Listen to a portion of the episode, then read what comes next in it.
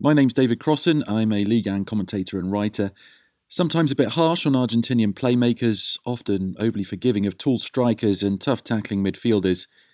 Kylian Mbappe is definitely the most exciting player I have ever seen live.